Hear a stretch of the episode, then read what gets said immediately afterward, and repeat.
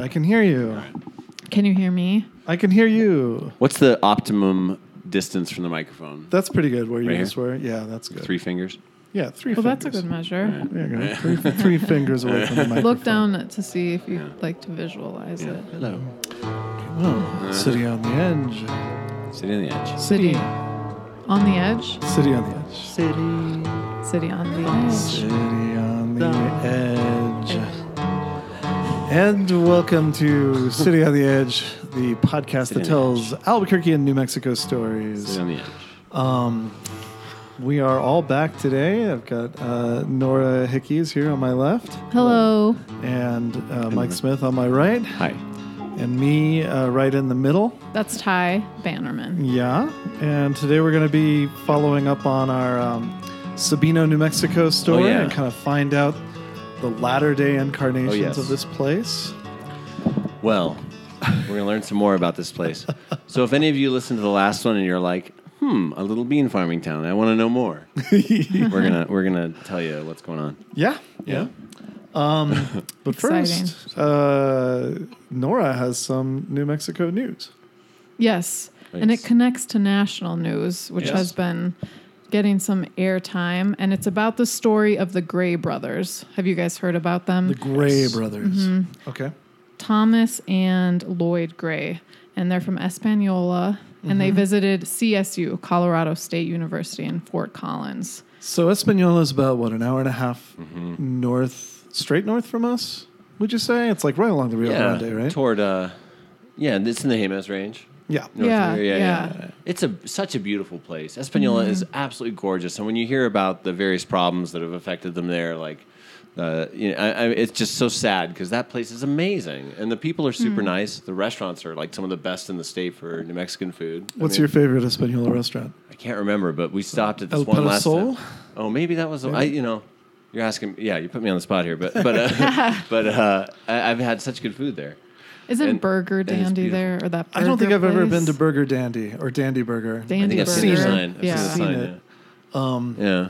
I, I will say that I I you know Espanola is not the most like beautiful city when you're driving through, right? Right. It's in a beautiful so? area. Oh, I That's a think it's cool. area. Okay. I think yeah, it's yeah. cool. Yeah.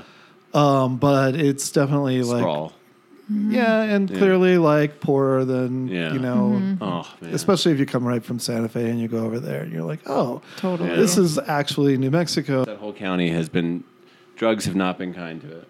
You know what? Such a sad thing. I'm wearing a pair of shorts that I got at the Walmart there because one time I got a flat tire and I had to stop at the Walmart in Espanola for like four hours. Oh, so I went to the Wendy's by the Walmart and then just bought a lot of clothes. So What uh, else can you do? Speaking in the most possible white way, would you say that you are representing Espanola? No, I don't know if I can. Not like the Gray brothers. All right, so let's talk You know, about the Gray brothers. But, the, but Espanola was one of the uh, creators of lowrider culture. I mean, That's they're really true. important for that. They were featured on MTV. They've been they've uh, been on. They've had cars from there on the cover of Lowrider magazine, and it's, a, it's a cool place. They're very old. What's that? They're very old, right? Oh, yeah, Quite yeah. old. I don't know a Yeah. lot about their history, but I Yeah. know they're like one of the Yeah, like kind of more original. I like Mexico Espanola. I'm colonies. sad there's some problems there, but it's it's a great place. I like it. And Yeah. should I should I do tell a quick little strange story about Espanola? Yeah. Okay. The most random, out of place um, uh, New Mexico film location that I've ever seen in a television show was in Espanola. I was watching this show, The Flash, Uh, and The Flash, I, Barry Allen, Mm-hmm. goes to find um, a bad guy.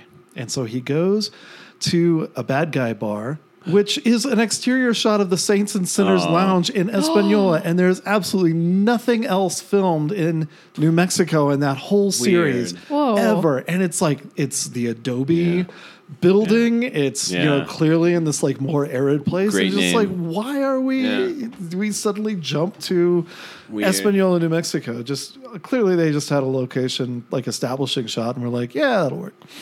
But I guess That's you can run anywhere. hilarious. Now I want to see that. real fast. Interesting. That was used in some other shows too, wasn't it? Saints and Sinners. I thought it was in Breaking Bad. Even. It probably Yeah. was. I mean, Br- Br- that makes sense, Yeah, you know, yeah. they, Yeah. given that they're But they made it set. Albuquerque. Yeah, Yeah. Right. But Yeah. this was supposed to be Yeah. Center City, I think, in hmm. the show. which- Apparently, it's a hotspot for biker gangs. That's what I Yeah, well, that, that would make sense. Yeah. If I were that? if I were in a biker gang, I would totally Yeah, yeah. go Saints there. and Sinners. Yeah, yeah. I've never been there. Yeah. Always. Yeah. I've just seen the sign. yeah. Driven by it. Okay, well, Okay. All right. so the Gray brothers, So the Gray brothers going on a campus tour at CSU. and they're young. They're like what, nineteen? One is, um, I think, in his first year of college, and one is in high school. Oh, okay. It was like Yeah. 15 and 19, Hmm. 15 and 18. Yeah. Yeah. Um, so they're running late. They show up late to the campus tour. They join the campus tour, and all is fine until some mom. Yeah, this is not a good. Like, it, it's really hard to find any reason that she Yeah. would have made a stink about. Like, Some she called racist- nine one one. She called 911. She didn't she didn't talk to the tour guide. She didn't I mean, she called 911. and her reasons were that they were being too quiet. Yes. They showed up late. And they and she thought they were lying about um their majors cuz they were laughing. Oh, yeah. And and because they wore shirts with scary symbols Weird. on them. oh, they had metal shirts. Yeah, on. they were like metal Exactly. shirts. black clothing. She said. Which, hmm, yeah, having a real hard time here. I Trying there, to see her side. there are so many No. stories like this that I think that there must be like conversations happening on white nationalist message boards or something like that, saying let's all like report anybody who's a minority that happens to be standing around a public business or something like that. That's I mean, interesting. Seriously, I mean, Yeah. think about it. It happened at Starbucks. It happened here. I've seen a few other mentions of other stories elsewhere. I didn't even think about it in terms of the Starbucks thing. And okay, Yeah. so uh, I think one thing that we didn't mention is that they are um, They're American. native, Native yeah. American. Yeah. And she thought that they were quote unquote Mexican. right, Yeah. right. Um Yeah, that doesn't sound racist at all. to me. right, yeah. yeah, I listened to her uh, nine one one call. Did you listen to the nine one one call? Help! Help! There's some quiet guys. I don't know what to do.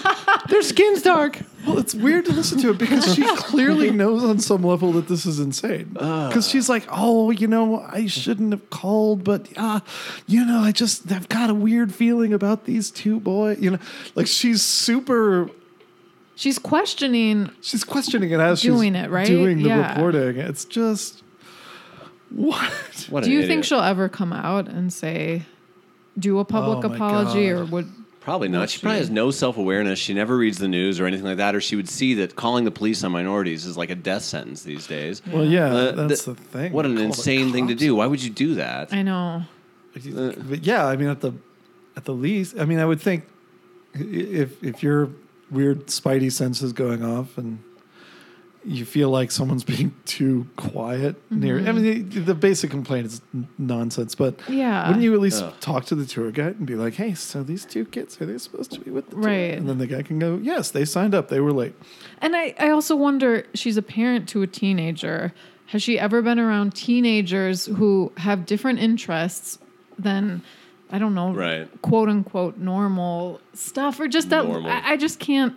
Maybe as a teacher who sees a lot of different Yeah. types of people, I, Yeah. this is just, I'm flabbergasted But it also, and horrified. you know, you're a teacher who sees a lot of different types of people in a very culturally diverse state, right? And I don't know where True. this lady's coming from, but maybe she's, you know, there are different like, Orem, Utah. Or something. yeah, there are different ways of like being depending on the culture that you're in, you know, and how you respond to somebody asking you a question and Where you I know. come from, we just make sure the min- minorities all get killed by the police as fast as possible. It's really. Oh, It seems to be what she's doing. What the hell? That's so dangerous and horrible. I know. Yeah, Well- that was definitely dangerous and horrible. I The- saw one way to support the Gray brothers. That's pretty awesome. Let's see. Uh-huh. Is by listening and buying their band's album and merch. oh, their, their band. Okay, so who's their who is their band? What's their band? Snot Goblin, Snot which I love. I do kind of love that. Oh man. And you look and you just I mean, I don't know if metal nerds exist, but to me, Sure. I watch the videos and there's Yeah. like paper mache or constructed goblins, and one of the brothers is like trying to kill the goblin and getting covered in snot. Like it's just so awesome. They're so Oh. invested in this premise of Oh, Snot man. Goblin. Well, that's cool. That's I kind of like great. that idea Yeah. that you Good could for like. those guys. Let's let's uh, check out their uh, well, like the, their band camp and listen to their album. So do you know their? I'm looking at it right now. Actually, it's snotgoblin dot bandcamp.com. Please splice some of their music into this. That's I'm going to, yeah, a Yeah. little. and here's a little taste of Yeah. Snot Goblin. You know, Yeah. I I've been to this great festival in Shiprock, New Mexico, twice called the Electro Indie Punk Fest. It's just really descriptive. It's wonderful, and it's so awesome. But it's all these wonderful little bands and performers that have just, uh, you know, crafted these amazing sounds and performances out, you know, out in this incredibly isolated area. And you know, there's just these wonderful music scenes that exist in these like tiny places, you know. Yeah. And so many of them are native artists, and it's awesome. It's so cool. I, if you ever get a chance to go to that, last time I went, I hitchhiked back just to see if I could still do it. It was fun, and I, had Wow. a good, I had a good time.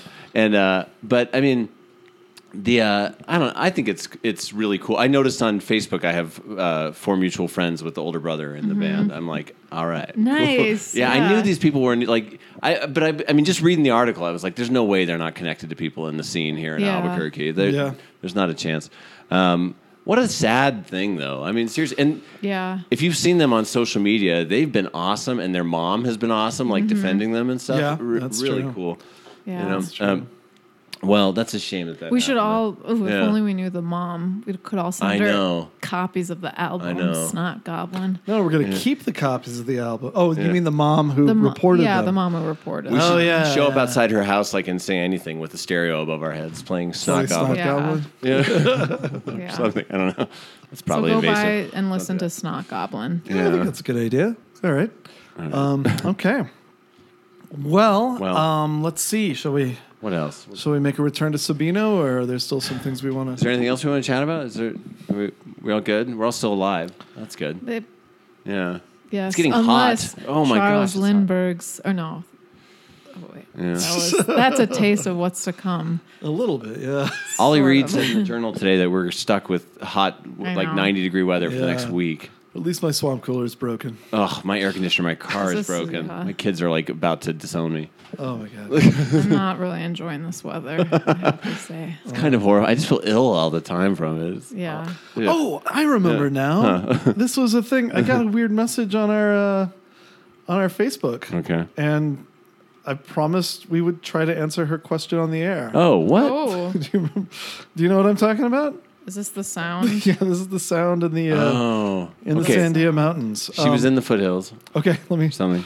Yeah, so uh, I think she was on the other side of the. Yeah, she was in the uh, the west side of the Sand. Oh, she's in the west. wait. What? E- east side of the Sandias. East side of the city. East side of the Sandias. I got Oh, turned around so there that's for a like- second. So that's the green and Okay, you all right. know, like you could actually. Yeah, yeah. Sadio, maybe. And her name is Saba. Okay. This is the message. I was up in the Sandia Mountains a couple of hours ago, and I received this at uh, oh 11:58 p.m. So she's there at night in the Cibola National Forest. I was in a little meadow with a friend, appreciating the amazing full moon. We heard a very loud, very terrible noise twice. It lasted between seven to ten seconds the first time, and close to 15 the second time. It sounded like metal screeching, like brake pads that needed to be replaced, like a metal bridge twisting and breaking. This is pretty evocative.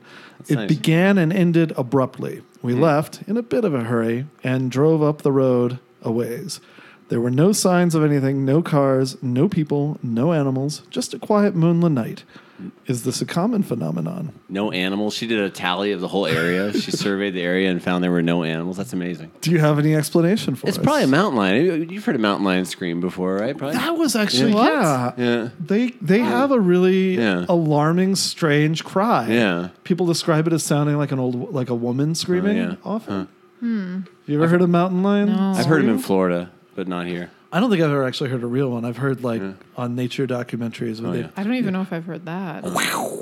Yeah. But that's but it's Oh. like apparently really loud, Yeah. and it can.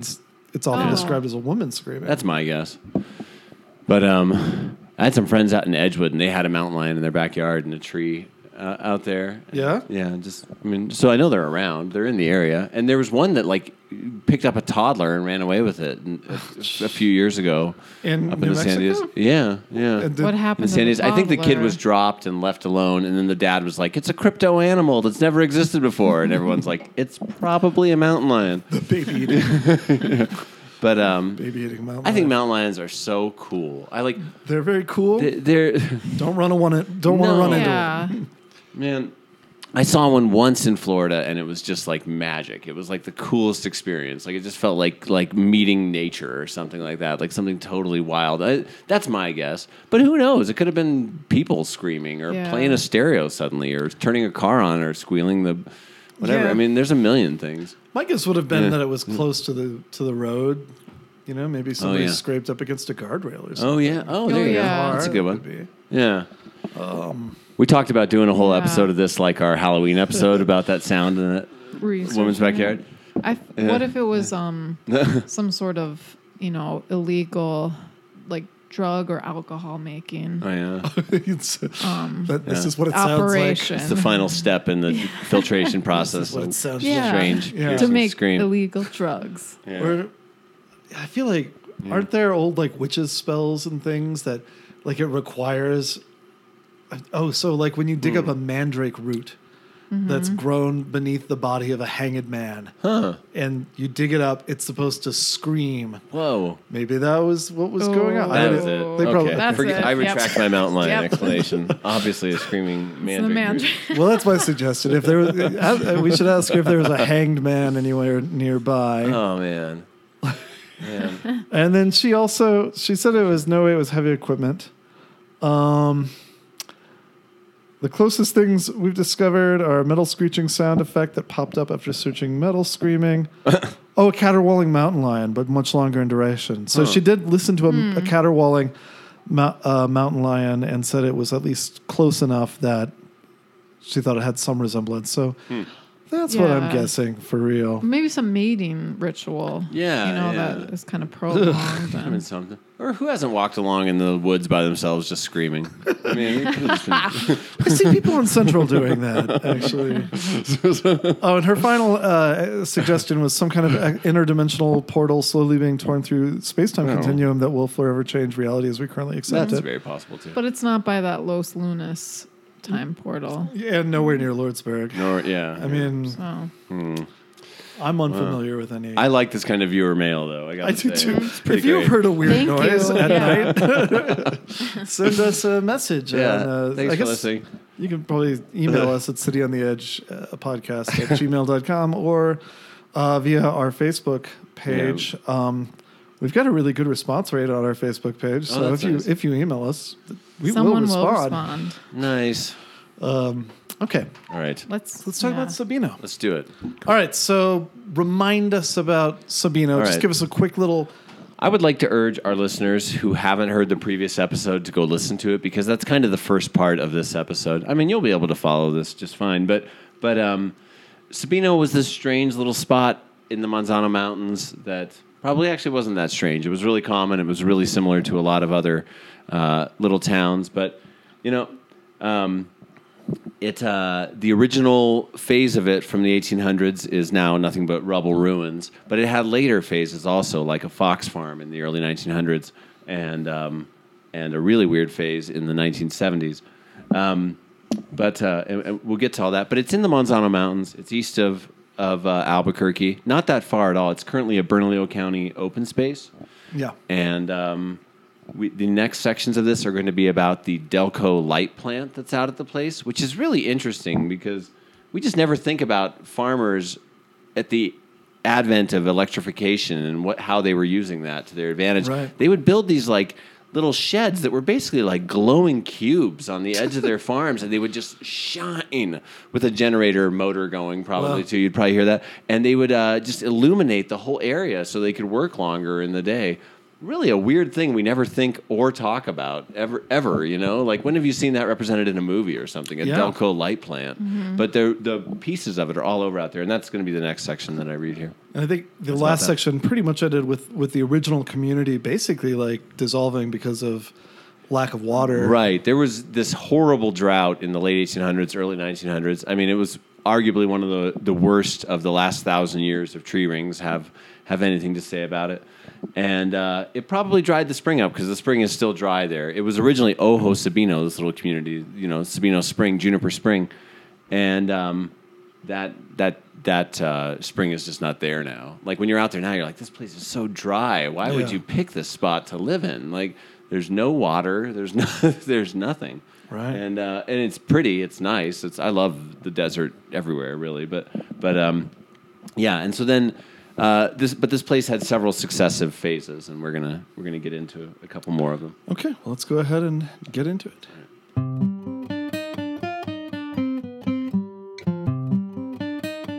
Sabino Canyon, Part 3 The Stone Ruin. Approximately one half mile northwest of the former site of Ojo Sabino lies the remains of the Riedmont Fur Farm. There, on land now part of Bernalillo County's Sabino Ca- Canyon open space, another small settlement once existed. A settlement composed mostly, much as a Ojo Sabino may have been, of a family, its means of providing income, and its employees. Whereas in Ojo Sabino, Jose de la Cruz Gonzalez created a farm to grow crops. At the Riedmont Fur Farm, one Alexander Ignatius Riedling raised foxes for their pelts. Something else, it seems, connects these two locales as well. A roofless but otherwise surviving structure at the Riedmont Fur Farm, the simple stone construction of which offers a strong suggestion that at least one family from the community of Ojo Sabino settled the Riedmont area most likely decades before the establishment of the fur farm. A two track dirt road perforated by weedy tufts runs from a washboard parking lot up a hill toward the main buildings of the old fur farm. Shortly after that road emerges from a juniper covered hillside into a desert meadow. One can walk to the west, to the right, and discover the walls of the old stone building, the materials and the construction of which bear no resemblance to the other buildings of the fur farm, but which possess notable similarities to the remains of Ojo Sabino. The building features a stone foundation almost identical to the foundations still to be seen in Ojo Sabino, but unlike those, this one still has its walls. The building's appearance suggests it may have been built by the same people and around the same time as the buildings of Ojo Sabino, but unlike those, this was evidently maintained for some time afterward. It appears to have been used, most likely by the owners and staff of the fur farm, to house a Delco light plant, a gas or kerosene powered generator used to generate electricity electricity which could then be stored in a stand of 16 large glass batteries, batteries which could power lights to allow employees of the fur farm to work at night. These light plants were commonly used in rural areas in the 1920s and 1930s, and numerous pieces of glass Delco batteries now litter the desert sand around the building. This notion would require a more in depth archaeological investigation to confirm it, but all available evidence does suggest that the building predates the rest of the fur farm, that the building was used by the fur farm in the years after Ojo Sabino, and that the building at one point housed a light plant. What is less sure, however, is who built the building in the first place and who first lived in it. But one possibility does come to mind, involving the building's close proximity to a grassy meadow that could have made an ideal pasture for sheep or other livestock. Ojo Sabino, the census of 1880 reveals, was home to only one documented herder, Jose de Trujillo. Trujillo had a wife and two daughters, and it seems possible that he would have liked to have had them live close to the fields in which he grazed his animals. Perhaps he built a little house near the edge of the meadow expressly for that purpose. It would have been only half a mile or so from the rest of the community, close enough to be included in its small society, yet far enough that his animals wouldn't eat or trample the others' fields. There might have also been some minor appeal to being located away from the noise of the settlement's many children, which in 1880 almost outnumbered its adults, comprising 46% of the town's total population. And as someone who had already chosen a notoriously solitary profession, that of a herder, he may have enjoyed the privacy. Regardless of who first built and lived in the stone house, though, it remains as an interesting suggestion that the buildings of Ojo Sabino may have been as scattered as they were concentrated, and it remains, situated where it is, as an interesting link between the predominantly 19th century community of Ojo Sabino and the early 20th century of the Riedmont Fur Farm.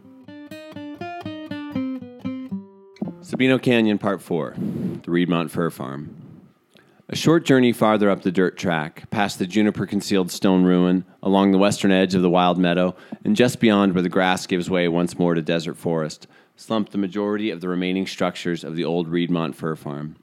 There is a small one room house in the midst of a slow restoration, an outhouse, stables, sheds, scattered stands of chicken wire animal cages, and a cylindrical water tank atop a cinder block outbuilding. Barely visible from this main area of the one time fur farm is another structure in the opposite eastern corner of the meadow.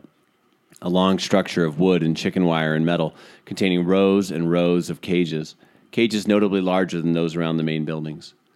These are the remnants of a place that once was, a place that still is, is something else. The site of the fur farm was once much like that of Ojo Sabino, in that it was part of the Canyon de Carnué land grant. As a matter of fact, the site of the fur farm may have once actually been Ojo Sabino, that is, a peripheral part of it, if the older stone ruin included among the other structures means anything.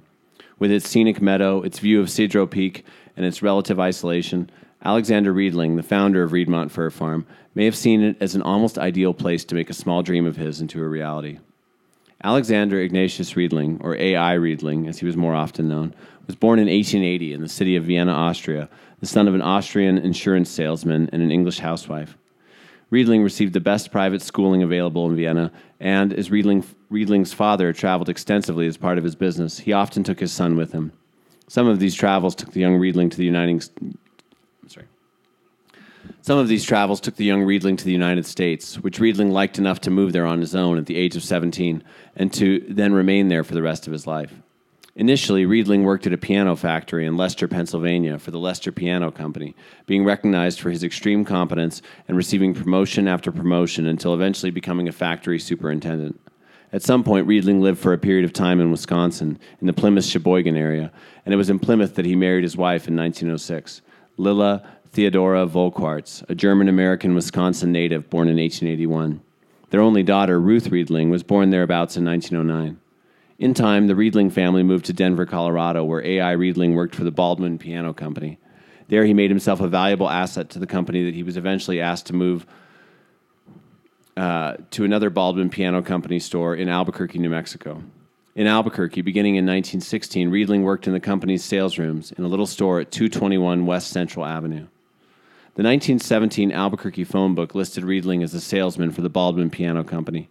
The 1918 phone book listed him as a manager and by the 1920 edition, the Baldwin Piano Company had ceased to be, and in its place was the A.I. Riedling Music Co., proud home of everything musical.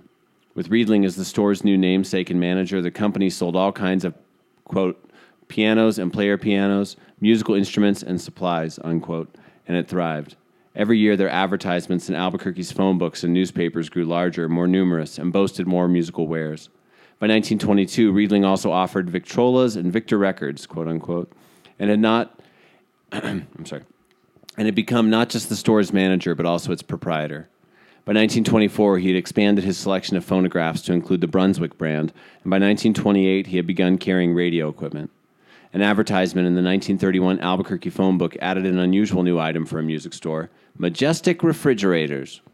And it may be that Riedling, in those early years of the nationally traumatic Great Depression, needed to do whatever he could to stay afloat financially.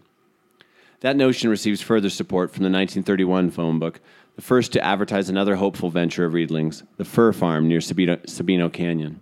Riedmont Fur Farms, the entry that year reads A.I. Riedling, prop, breeders of silver foxes, 304 West Central Ave.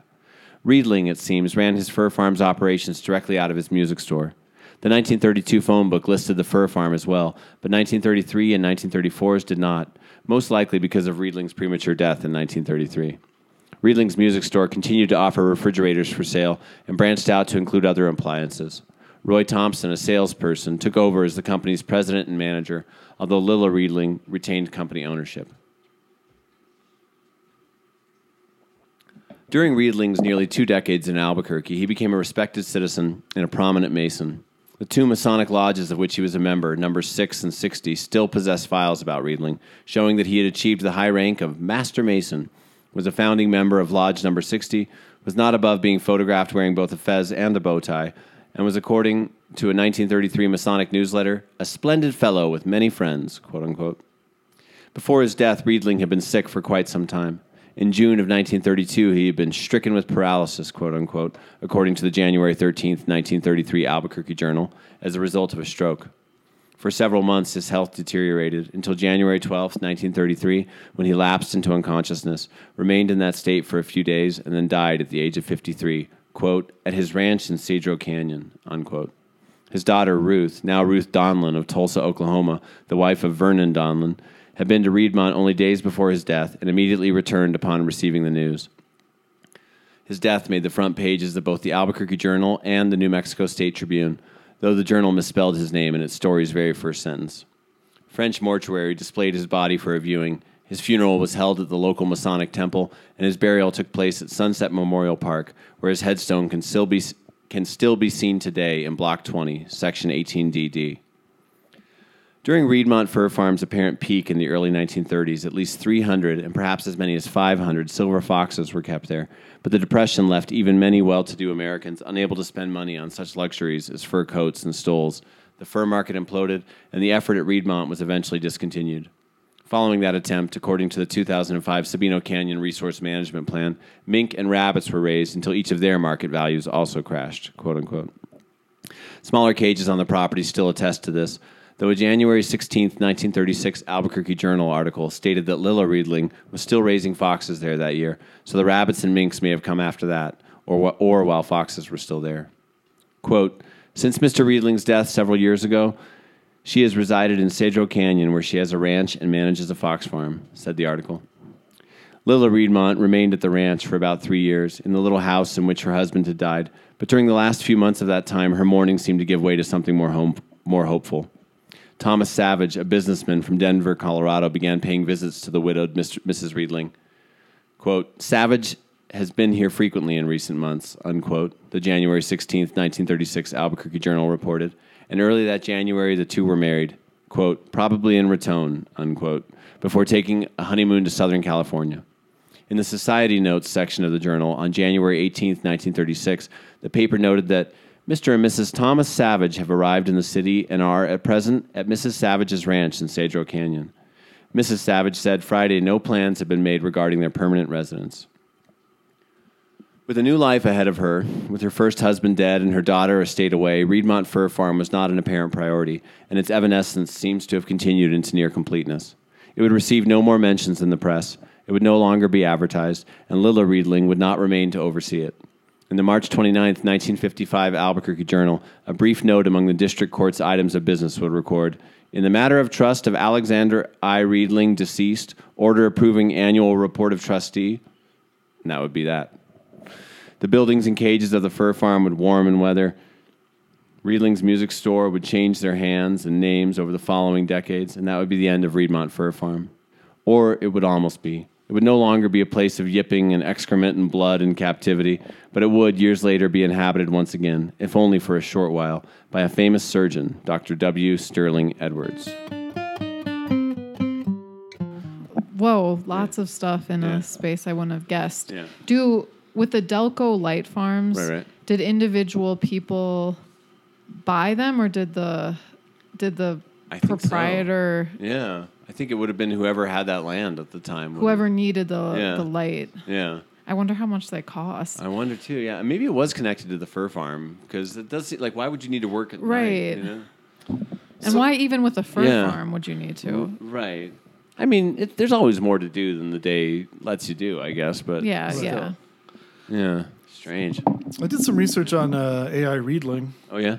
I found out he actually uh, had his own piano company for a few years up in Really? Sheboygan. He manufactured Riedling pianos, which are still out there. Uh, I saw some for sale on Craigslist. No way. Yeah. Whoa. I want to piano. Not locally uh, Yeah. necessarily, but uh, they are out there. I wonder if he- they're good. That's cool. Uh, yeah. They, well, the only thing I saw was they said, well, you know, pianos don't improve with age most of the Oh, time. So, that's too bad. um, yeah, too bad. uh. But he actually went, that company went bankrupt. Hmm. And then he spent a little time in prison before Whoa. for apparently um, What? some kind of misuse of funds. Oh really? Yeah. Uh, Whoa. yeah. And he, he stayed there and I guess that was, he kind of left the Sheboygan, Wisconsin area under a little bit of a cloud. Jeez. Came to Houston and then came out here after that. This is a neat story that bridges our states, Nora. This yeah, is great. I know. Like- I know where Sheboygan is. I've been there. Now I have to go see Riedling. And I've That's impressive research. lived in Ed. Houston. oh my gosh. And then while he was here, um, not only was he buried at uh, Sunset Park, is it? Mm-hmm. But he was one of the founding uh, investors. Oh, all the early ads wow. his name right next to Samuel French. I'll tell you, it is so cool to walk through those old cemeteries when you have like some grasp of local history. It's Yeah. just amazing to me. Like you know, I loved that article you wrote for the Alibi long ago about was it Fairview Cemetery where you Yeah, like, that was just went through grave Fairview. after grave. And um, I think we should do that for our uh, Halloween episode. Oh, that's we a should go and find some Oh, interesting yeah. graves. That should have been a column, idea. man. That should have been every Yeah. ep- every issue, in my opinion. Someone Uh. buy Ty's column. Yeah. yeah, there you go. Seriously, there's no end to the interesting cemetery stories. Yeah. You know. Well, that's amazing. So he got busted for that. Well, that's doesn't surprise me since he was fine with mistreating animals for a career. Sure, You know? sure. But now, can I ask? Uh huh. Is there proof that he mistreated, or are we assuming that all? you should just see this farms. place. I mean, the, the the cages are all one atop each uh, each Oh, another. okay. So the animals would have had to have been like just pissing and crapping all over each other. Well, I think didn't you say that? Uh, yeah, they're they're on top of each other. So Yeah. you stuck your kids at them, right? and they're stuck in cages for their short lives before they're you know skinned skinned and like you know i mean i don't know i know that it's a different mentality today than it was then and everything Right. but you know it's hmm. just like animals have always been beautiful and intelligent and it's really like when i hear people that just like are totally like treat them like nothing like a commodity i just know there's a gulf between us that will never be closed Yeah. you know, I mean, and I'm not a vegetarian, so I'm a hypocrite. But like, animals are mysterious. You know, W.G. Sebald, humans and animals stand on either side of a gulf of mutual incomprehensibility. You know, like we just, it, it's you can't say that they're simple. Anytime I hear that argument, like fish can't feel anything. What What are you talking? Yeah. about? Yeah. You know, like no, animals live in like a mysterious realm that we can never fathom. But um, And I definitely You know? think that the wearing of explicit animal furs is totally out of fashion. Yeah, Well, I'm- at I'm least in glad, yeah. certain yeah, Should be. yeah. Sex of society. Yeah. Yeah. I mean, sure, they're soft and they look cool sometimes and stuff, but it's like I, I just you know. If you're living traditionally in the Arctic, it's Yeah, like- exactly. Right, yeah. right. Hey, I hunted this and That- I well, caught it it, is myself. and- now that we're sitting in 90 degree weather Yeah. and like New Mexico had fur coats. Who the Yeah. hell wore them and when? yeah. It's too hot for furs. But there's like photos of Marilyn Monroe with a silver fox yeah. stole or something like that. You know, I mean, those were the things that you saw around Mm-hmm. old Hollywood a lot too. And then finally, his uh, his music store, Riedling Music, lasted until the 80s. Oh, really? Yeah, there's an article in 1982 about it. Dude. Um, it's Hmm. under the, the the family of um the Reardon family owned it actually. You know, okay, I don't know that. Fan. I don't know. They, they're a long Hmm. time. I want. I wanted to look up these addresses that, but I. But we should probably pause it if we do that because I want. I'm curious what those are today. His old music. Store. Yeah, I don't know. Yeah. Um, maybe we'll do that before the end of the episode. But yeah, I'm, we got to write something together sometime because you always find stuff I don't find. That's. Yeah, I, I thought Yeah, we were very thorough about this, but yeah. Good. Anyway, Yeah. amazing. Um, well, cool. Well, there's one more section. Should we read that one? Sure, let's Yeah. go. All ahead right. and do that. Wait.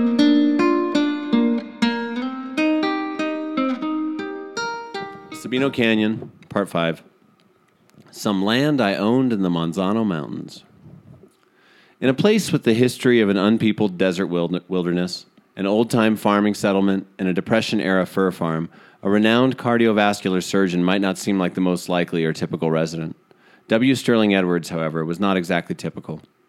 Born in 1920 in Birmingham, Alabama, Edwards grew up, graduated from the Virginia Military Institute, and received his doctorate from the University of Pennsylvania School of Medicine. He practiced as a surgeon in Massachusetts, in Ohio, and in Alabama, where he developed the world's first synthetic artery, and he wrote the book on the subject, Plastic Arterial Grafts, which was published in 1957. In 1969, Edwards and his family moved to New Mexico, to Albuquerque, where Edwards joined the staff of the University of New Mexico's D- Department of Surgery. In 1971, Edwards became a part of the story of the world of Sabino Canyon when he bought the remains of the old Riedmont fur farm. In What Does My Life Mean? Edwards' self published 2000 autobiography, he wrote about a visit he made to a clinic in Pennsylvania, a clinic created to help wealthy men and women lower their blood pressure through proper diet and exercise. Quote, the clinic was well organized and efficient, but very expensive, unquote, he wrote. I got the idea that I might try to develop such a clinic near Albuquerque on some land I owned in the Manzano Mountains. I wanted it to be less expensive than Pritikins in Pennsylvania, so we could treat middle class and less affluent people.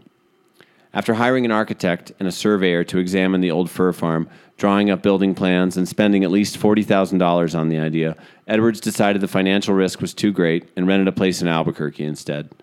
Riedmont almost became a blood pressure clinic for middle income people, but what it became instead was a mountain getaway for Edwards and his family. It was there, at least in part, that Edwards likely researched and wrote a biography of Alexis Carrel, the race obsessed surgeon who, among other things, worked with famed aviator Charles Lindbergh to create devices that would allow organs to stay alive outside the body. Edwards' book, Alexis Carrel, Visionary Surgeon, saw publication in 1974, and Lindbergh himself wrote the book's foreword. Today, walking among the ruins of the old fur farm, one can see numerous signs of now tattered modernization. Splayed electric cables here, a boxy power meter there, or some painted trim too bright to be as old as the farm. And all of these are remnants of Edwards' little era there. With his modern ideas and his advanced surgical know how, Edwards' role in the quiet history of the Sabino Canyon area may seem almost anachronistic, yet it serves as a reminder that the history of the place is not a dead thing. It's not just a thing that's past. It's not just a past that's past. Sorry. Um, families lived in Ojo Sabino. Fathers and mothers worked there. Children played there. Babies were born there. People grew old and moved away, and the rocks of their houses' walls tumbled to the ground and rolled slowly back into the desert. Up the hill, a family built a business, raised animals, and created Riedmont. A little girl grew up there, locals worked there, and a man died in his bed. Decades later, the world had changed, but history had continued on relentlessly. Then the family there was the weekending family of a famous surgeon. They made repairs. They planned to make the place into a health retreat. And after enough time, they too went away, with the property eventually selling to the county. And even there, even now, its history continues. Our actions create it. The actions of every visitor to the area, of every picnicking family, of every group of hikers, all of them, all of us, are writing the next chapter in the area's history. Whether it will be a chapter of historic decline or a chapter of historic protection and restoration, that's up to us.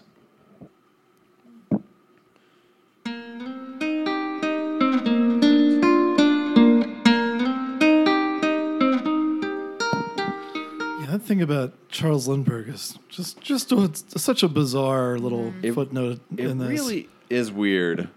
I mean, Lindbergh was an odd figure. yeah. Really, really. Well, and Carrel sounds problematic and Oh, yeah. bad too. Race and it's obs- interesting that um, the doctor Edwards wrote a biography on him. Right. Just hearing that he wanted to open this clinic for you know people who Right. had less money and to give, Right. whereas Carrel was his whole thing was how wasn't he a eugenicist? I read that. oh yeah, Yeah. yeah, somewhere. he was yeah. super- yeah, not cool. So what was the connection? Was there a draw there? Like why Yeah. why was he drawn to write a work That's a good on question. him? Yeah, I don't. I mean, I guess I could read his book, but that sounds like a. Like, That's we can start a book club. Our Yeah. first book will be "What Does My Life Mean?" yeah, uh, it's like a spiral bound thing you can find in uh, in the Center for Southwest Research, but um, you know, or no, it's in the uh, like the medical library at UNM. I remember that was like one of the only times I've researched there. There's a Yeah. oral history of this guy. Um, sorry, what is the doctor's name again? Uh, W. Sterling. Yeah, Edwards. there is a an oral history f- about him ta- from him about his time here in, in New Mexico. on- W. Sterling Edwards. online on the Really? yeah. There's a you have to. We'll we'll put a link on our Facebook Huh. page at some point if you're interested. It's not not super compelling. He doesn't Yeah. talk about the Lindbergh thing at all. Just Interesting. very odd. Yeah.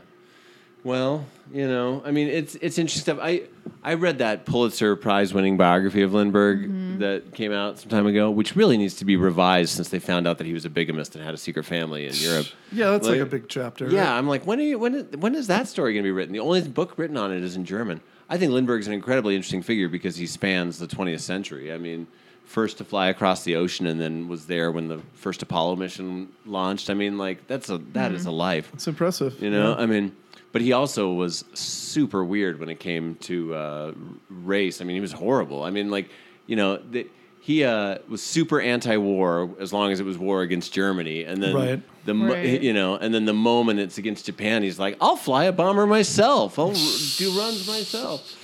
he, his his is the Lindbergh baby. Oh well, that, That was, was- that was a sad chapter. Yeah, his kid But got that- and that kidnapped, and, I part mean, of his life, though. I Yeah. mean, that, and it was very sensationalized. Right. And His wife was such a good writer. Anne Morrow Lindbergh is a terrific writer. I mean, she really punched up his. He wrote two books about his flight across the ocean, and the first one's all like, "Here's what I did," and the second one, which it had, her fingerprints are all over, it, is just art. you know, it's so good.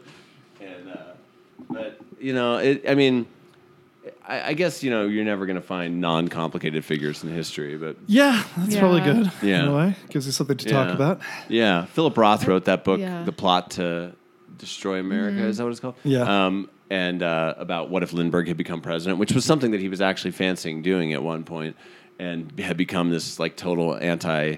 Uh, Semite and you know like had had enacted those laws and basically created a sort of Nazi Germany type environment here and apparently it's being adapted into a miniseries right now. Really? I think by HBO, but Oh wow. I'm definitely gonna watch that. But but um, yeah, interesting figure. But like, I I don't know if he's one necessarily to admire.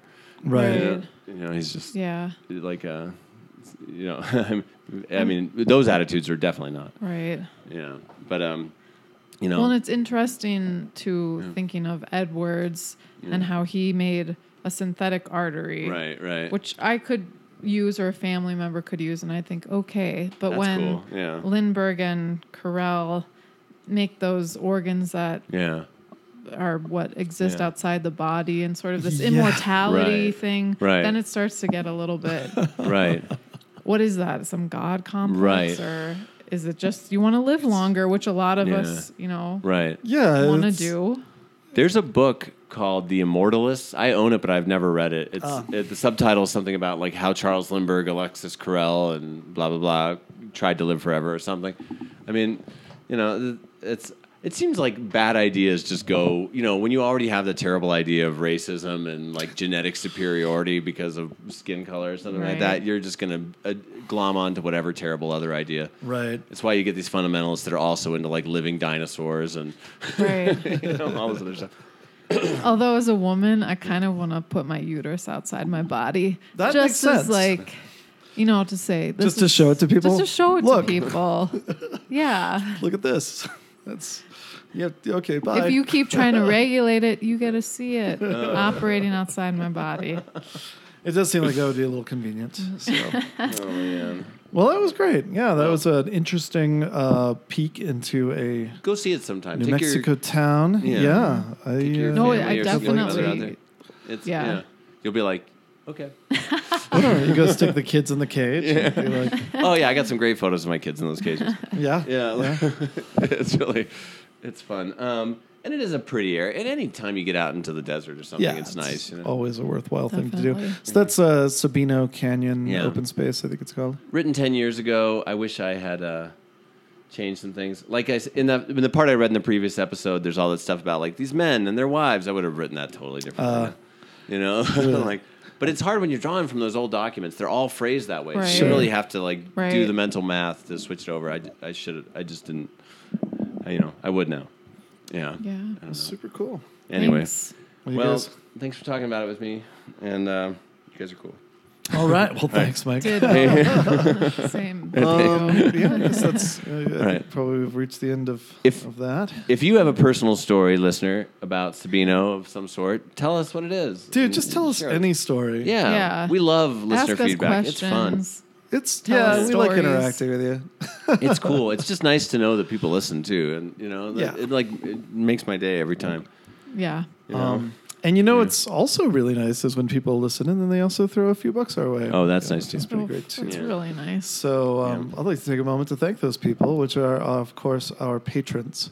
Yeah. And if you like us and what we do, um, there's a number of things you can do. Keep listening, first of all. Second of all, tell your tell your mom um, and any other friends that you may or may not have. I, I don't want to judge. There's nothing wrong with not having any friends, but you know, I I hope that that's a choice you've made. Um, what was I saying?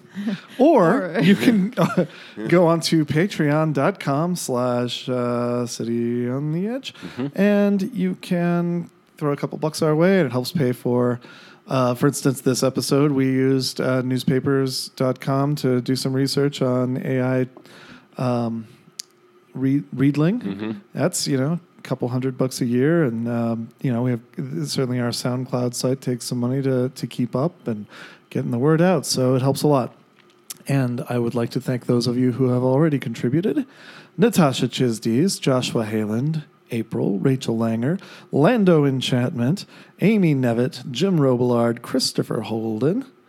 And then Waffle Tech, Ryan Schiff, Sierra Nets. Wow. I feel like we're getting more people that I This is haven't like a great noticed. list. It's Thanks, amazing. guys. Ben Yeah. Tucker, my old pal, Jean-Yves Bart, our uh, our French listener, um, Nice. Nicole Finch, Jessamine, Farrell M. Smith, uh, Amy Gabe, Isaac Clark, and Sandra Dodd. Thank you guys Thank so you.